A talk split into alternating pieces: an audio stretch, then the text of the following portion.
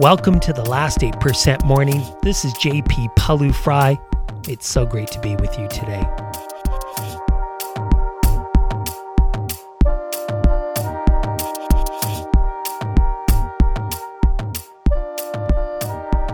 Have you lost your job and are feeling overwhelmed? Are you finding that the first stages of grief are descending on you? Are you not sure where to start on this next part of your journey? Well, you're not alone.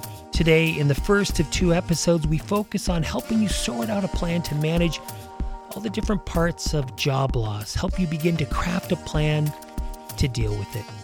Let's walk.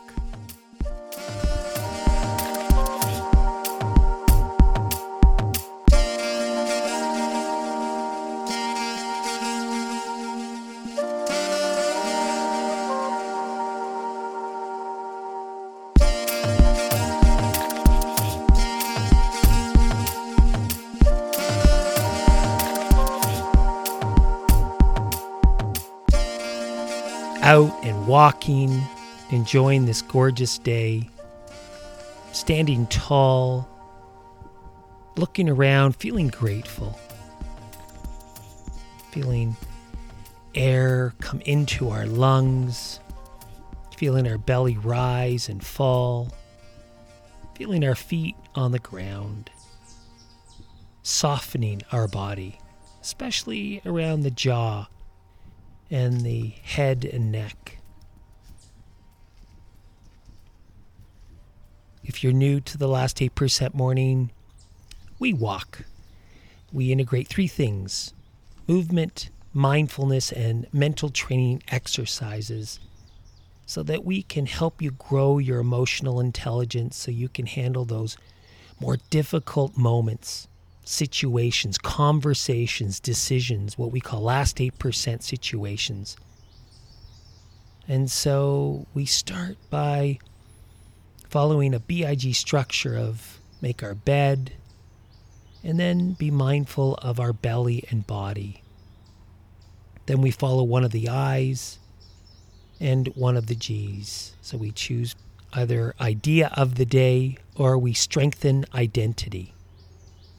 And the two G's are goals or gratitude. So out walking, feeling our feet on the ground, feeling our belly rise and fall.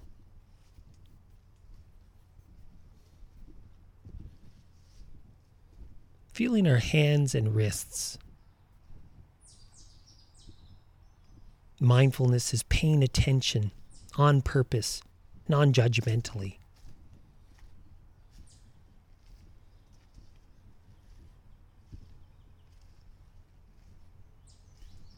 So we're just paying attention to whatever sensations come into our field of awareness. What you might want to do right now is just feel from your toes to the top of your head and pay attention to the first barometer that we sometimes use when we tune into our sensations that of pleasant to neutral to unpleasant. So that's barometer one. Just scan your body. Do you notice any sensations that are unpleasant or neutral or pleasant.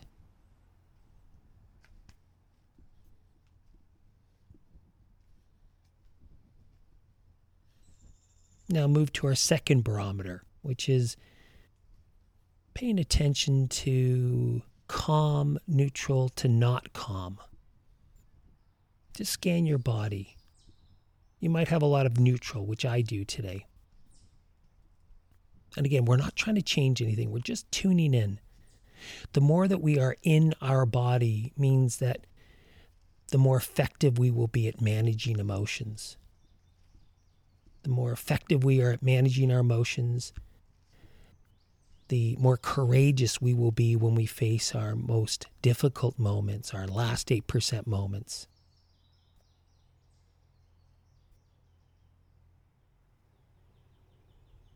So just feeling your body, feeling your feet on the ground. And now transitioning to mindfulness of listening and reflecting on our idea of the day. We are facing historic loss of employment. That is no fault of yours or the many people who have been let go. If we're going to navigate this, then we need to first understand grief and second, manage our emotions. So, understanding grief.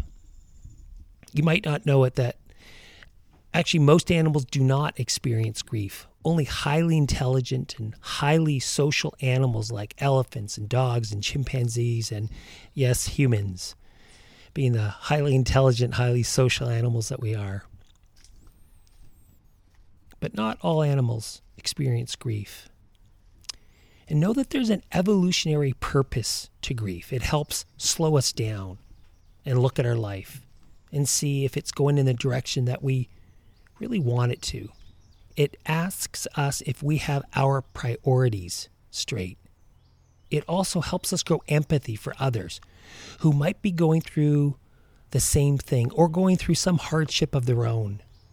I know when I've had some challenges with relationships or relationships end, it has helped increase my empathy when I've seen friends or colleagues go through the same thing. So, in so doing, grief is one of the ways that helps us grow wisdom. And while that is true, it's also very difficult to manage because of how it can show up. At times, we face intense periods of sadness, feelings of loss, interspersed by periods of thinking about seemingly mundane things, or sometimes moments of deep reflection. We might feel the classic shock and denial at first, and then anger, and then bargaining, followed by depression and detachment, and finally acceptance. But just know not every person will go through all five of these stages, but it is helpful to recognize them so again, shock and denial at first, then anger, then bargaining, followed by depression and detachment, and finally acceptance. Just know that it can show up differently for each of us, and it can go on for a very long time. In the Jewish tradition, in fact, you do not lay the headstone of someone who has passed for a year.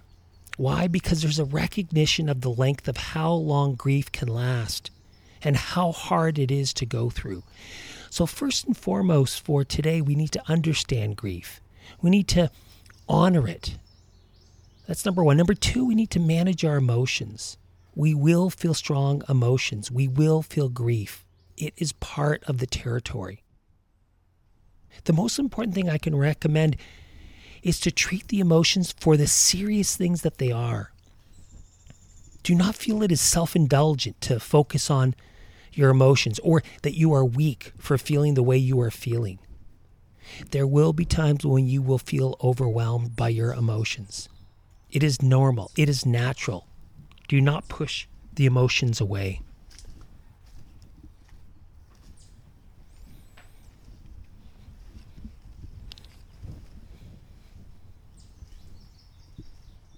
This is a very challenging thing to go through, so make sure to give it space. Give yourself space. Give yourself permission. Don't beat yourself up if you are struggling at times. In fact, I would say expect it. Expect you will struggle. David Borenstein said, Feelings are not supposed to be logical. Dangerous is the man who has rationalized his emotions.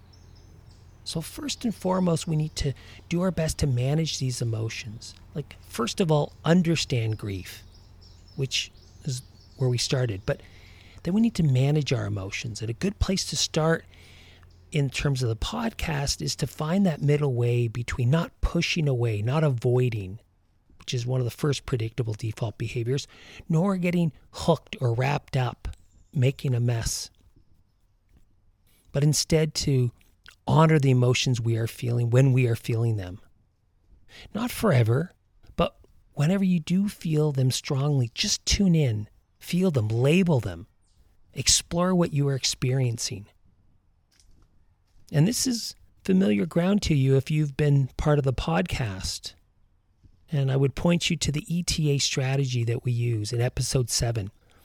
By the way, there's also different parts of that strategy in episodes 21 and 24, actually, episodes 21 to 24. So, just to remind you, ETA stands for explore. The T is tenderness, and the, and then A is acceptance and action. The point is that we have to make space and explore. Breathe into those areas where we feel the strong emotions, the physical sensations. We need to bring some tenderness to ourselves and start to see the my versus the. Right? So be careful. Instead of telling yourself, you know, it's hopeless, say, I'm having the thought that things are hopeless. Instead of saying, I'm anxious, say, I'm noticing the emotion of anxiety. This is the idea of moving from my to the. And when we can do that, we start to see that these thoughts and emotions and physical sensations are like a, a rushing river going by us. And at times we experience them, but they come and they go. It's like a sine wave. So, you know, we need to realize that although we are experiencing intense emotions or upsetting thoughts, you yourself are not the content of those thoughts and feelings. Rather, you are the space or the context in which they unfold. Let me say that again. You yourself are not the content of those thoughts and feelings. Rather, you are the space or context in which they unfold. So, this is all part of that ETA strategy. And a big part is can we get to some acceptance? That's the A. Acceptance and action, which is just to say things are as they are. Part of the natural flow of joy and sorrows that is this life. So we just sit there and say, okay, this is what's happening. And if we can start, and not at first, we might not, but at some point, if we can accept just how we're feeling, we can accept that this is what life is sending our way. And if we can even see that this might be a way for us to grow wisdom, this might be a way to transform ourselves, then it can serve us. But we might not be there at this point. This is just the start. And right now, we just explore, have tenderness towards ourselves, accept what we can before we can move to action. By the way, one of the actions that I will suggest is to go and get a coach or a good therapist. That has been greatly valuable to me throughout my life. The point is that we have to treat the emotions that we feel, including the, in this case grief, with the respect it deserves, or it will overwhelm us. And it will be really difficult to grow wisdom from. Confucius said, The gem cannot be polished without friction, nor man without trials. So, feeling our feet on the ground, standing tall, belly rising and falling, knowing that we will not be perfect during this time, but we will begin again and again and again. That is part of our practice. That's what a last eight percenter does. They don't give up, right? We don't give up. We keep trying. We begin again and again. So now tuning into that which we can feel grateful for. Think about five things that you really appreciate in your life. Could be people, could be small pleasures, could be the fact that we can breathe and exchange oxygen and carbon dioxide in our lungs, and our body can take all of that and make it work.